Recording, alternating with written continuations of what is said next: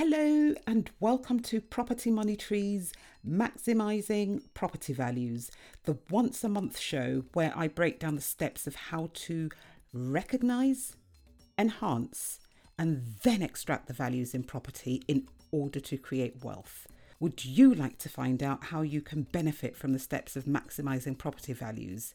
This is even if you don't own a property yet or have a deposit.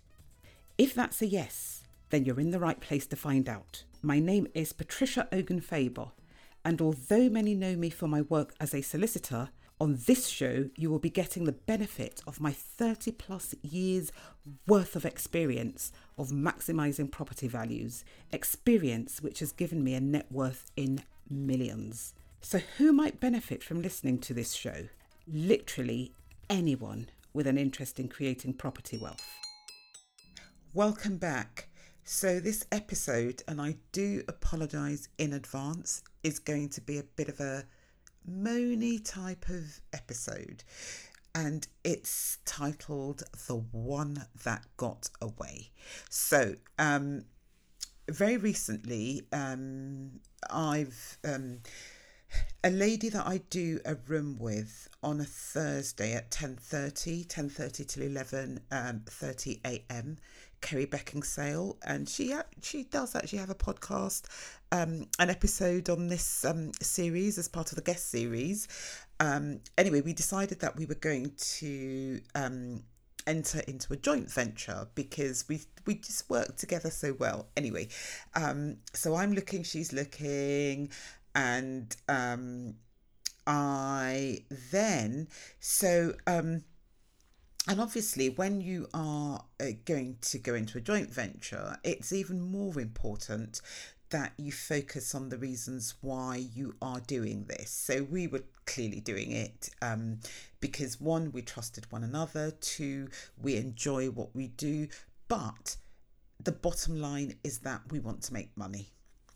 So um, I then, uh, um, so I don't tend to buy in auctions, live auctions anymore. I did used to, and I have bought from them before. Um, but what I what I prefer to do is to wait for the auction to be over.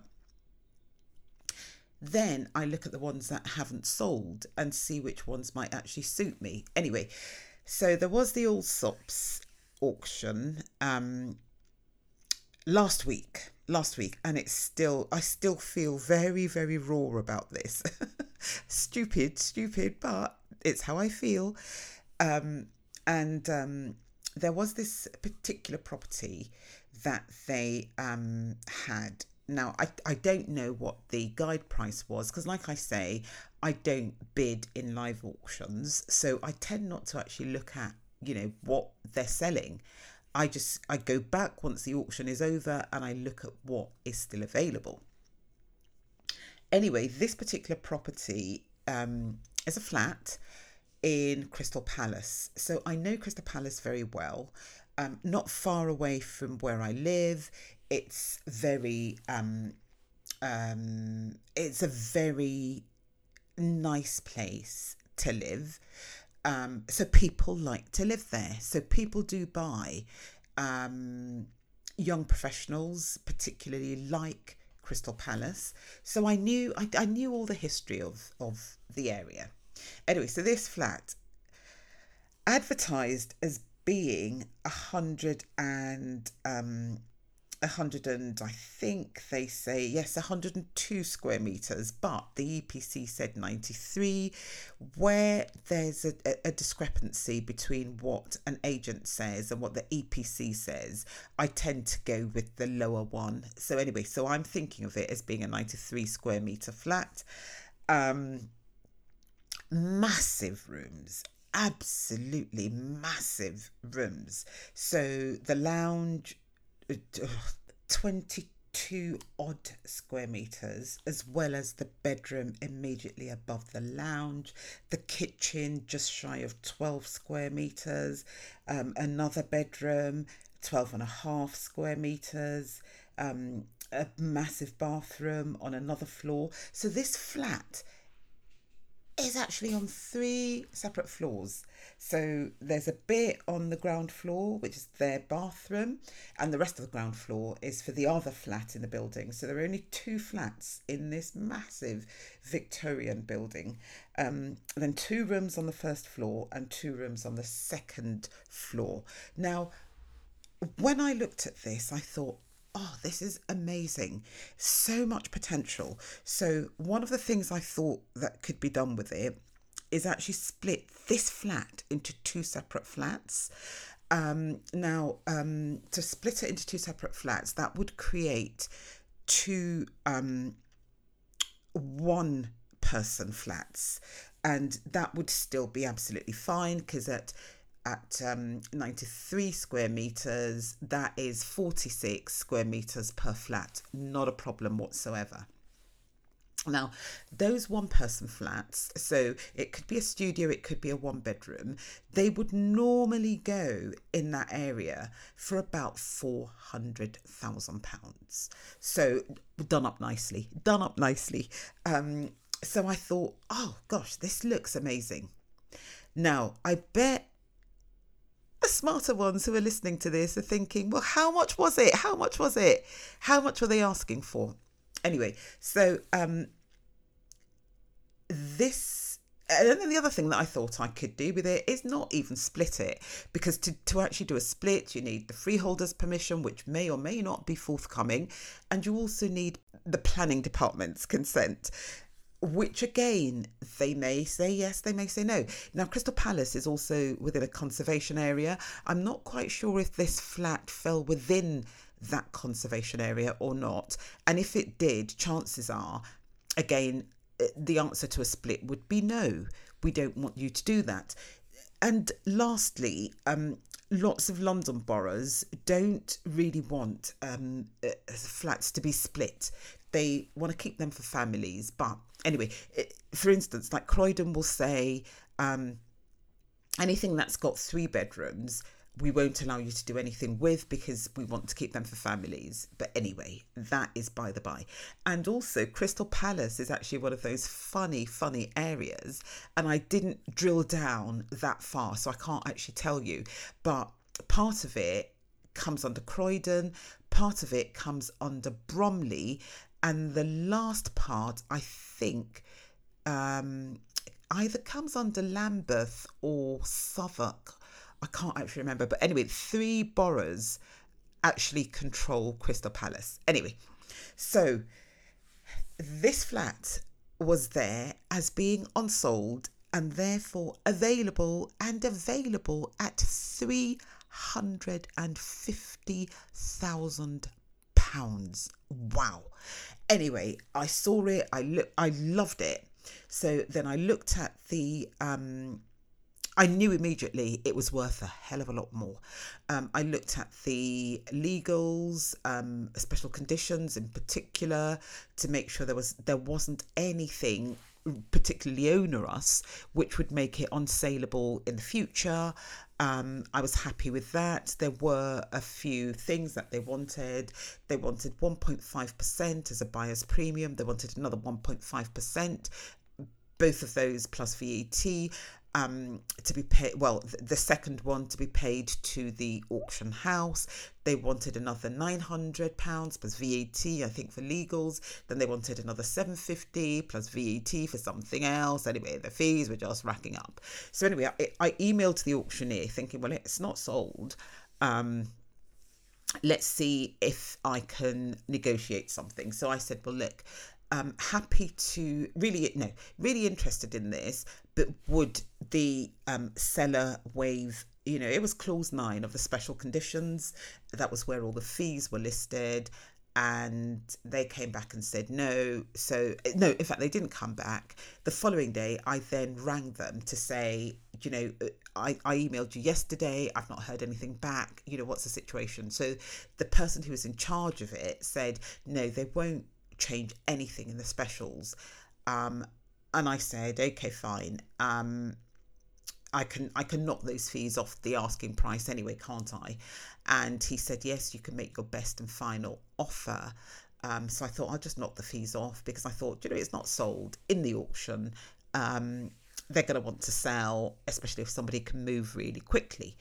Um, so then I said, can I have a look at it? Um, because, you know, it's good to have a look at, at, at places that you're going to buy. I have bought twice in the past without actually seeing where I was buying, but then it was absolutely fine. And this one would have been fine as well, because it's actually a flat. So if there were like really awful um, um, structural problems, that would be sorted out normally by the freeholder. Obviously, they'll pass the monies on, but I had a really good look at the pictures. I had a really good look at the outside of the building, you know, from the pictures. It, there didn't seem to be any particular problems with it. But nevertheless, I still said, can I have a look? So they said, yes, you can have a look. Let's arrange something for Monday, which was a bit annoying for me because I wanted to actually get in before Monday, make an offer, tie it all up. So the auction was on Thursday, I think. Um, and then I was talking to them on Friday and we agreed for me to go have a look on Monday. And then at twenty eighteen on Friday, I got an email to say it's been sold. The um, viewings have therefore been cancelled, which is fair enough. But it really did irritate me because guess what? When I um, went into property data to um, just look at valuations, because obviously, you know, you do your due diligence, you have to make sure, even though I knew how much, you know, flats sold, you know, for in Crystal Palace, I still needed like real data, you know, objective data, data which wasn't just in my, my, my own mind. Um, so um, for that, I would always go to property data. And um, so what then happened was, as is, as it actually stands, as it is today, the flat property data said um, was worth, um, let's see, let's see, let's see, let's see. Right, here we are. Um, was worth four hundred eighty thousand pounds plus or minus thirty thousand pounds. So, you know, take away the thirty thousand, you're left with four fifty. So this property was on offer for about one hundred thousand pounds less than what it truly was worth. So that was my starting point. And I'm thinking, do you know, that is amazing. Even with no further uplifts, you, it's the sort of flat that you can hold on to for a few months, put it back in the auction, and you're, you're liable to make at least fifty thousand pounds. Anyway, but if I then decided to refurb it, do it to a high standard, put in an extra bathroom on the top floor, which the freeholder would not really say no to, because the only person who would suffer from having a bathroom um, there would be part of the flat, the first floor, which was, you know, as I as I said earlier, part of the flat. So if there are any leaks in the bathroom, which is one of the reasons why freeholders might say, do you know what, we don't want bathrooms, just, you know, or en suites or whatever being put where, where they don't already exist, because bathrooms do leak. It, it, it's just a fact of their existence. They leak. And if they're leaking onto another uh, um, leaseholder, that can cause problems and all whatnot. But if they're not going to leak onto another leaseholder, they're only going to leak onto your own property. You know, they're not going to have an issue with it. Anyway, so if I, if I uh, did a refurb and we put another bathroom in there, it was going to be worth, or property data said, on paper, it would be worth six hundred thousand pounds plus or minus thirty-five thousand pounds. So even knock off the thirty-five thousand pounds, you can see how much money this flat actually had in it. And it still irks me today that I didn't get my act together. And I, I was talking to um, uh, my, my solicitor, who normally does all of my uh, works. And I said, I regret really just not saying to the agent, fax me, you know, the paper, I'll sign it on scene and I'll buy it. Because then I would have had it and I would not be lamenting as I am, you know, silly. But do you know what? It, it, it's not the end of the world. It was just one of those rare things that comes just bearing the gift of money. And I just feel really stupid that I did not trust my own knowledge and my own instincts and just go for it. Kerry was all in. I'd spoken to her about it and she said, yeah, let's go for it. Um, but what I should have done is say, this is something we can't afford to lose. I'm just going to buy it there and then. Let's do it. Let's just get it done. And then that would have been ours. And, you know, even worst case scenario, even if the market was to go, um, to drop further down, because all of the works could have been done for about less than fifty thousand. So we're looking at what, four hundred thousand, then there'd be stamp duty, legals. Um, do, do, do, do, do. Let's add another thirty thousand. So four hundred thirty to what? five sixty-five. So that is six hundred take away thirty-five. So I'm going back to the property data, a, a paper valuation, which said six hundred thousand pounds plus or minus thirty-five thousand. Such a no-brainer. Such a no-brainer. So a good hundred and what? A good one hundred fifty in there. Could that drop down? Yes. Could it go up? Possibly. But even if it dropped down, we'd have still made money from it. So this was this would have been a flip. Would have been. And I'm still crying.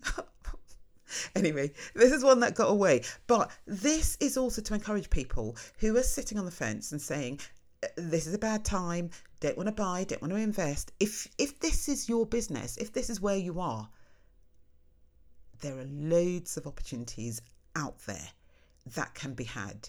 And people still make money in recessions, whether or not we, we are technically in a recession or not. You know, whatever is happening in the property industry, there is still money to be made. And when you make money, you are actually also helping the economy, because, you know, whatever you buy, if I'd bought this, I would have done the refurb, I would have paid builders, I would have bought materials. And when we sold, we would have paid tax. So, you know, we are helping the economy with what we do. So there's no shame in actually wanting to make money from property. There is no shame in wanting to maximise your property values, because when you do what you do, you are providing a service and people will pay for a service. So do you know what? Don't sit on the fence.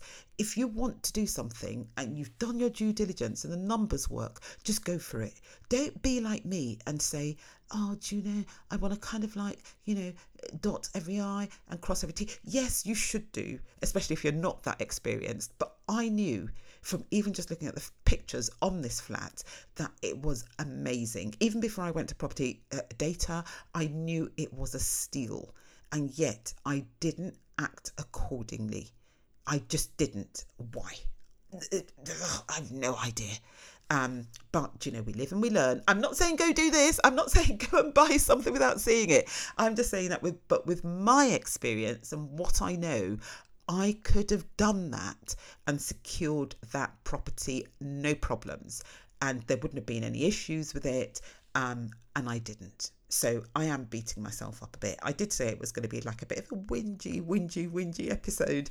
But anyway, I hope that people can be encouraged from this. And, you know, don't stop looking, because there are loads of opportunities out there. And there are so many other ones that I'm seeing, not as good as this one, um, seeing and, you know, considering. And I've got a viewing uh, later on today that I'm going to. Again, money in there, a bit more difficult to actually extract, a bit more will need to be spent to actually get the same kind of sum that would have been in this flat.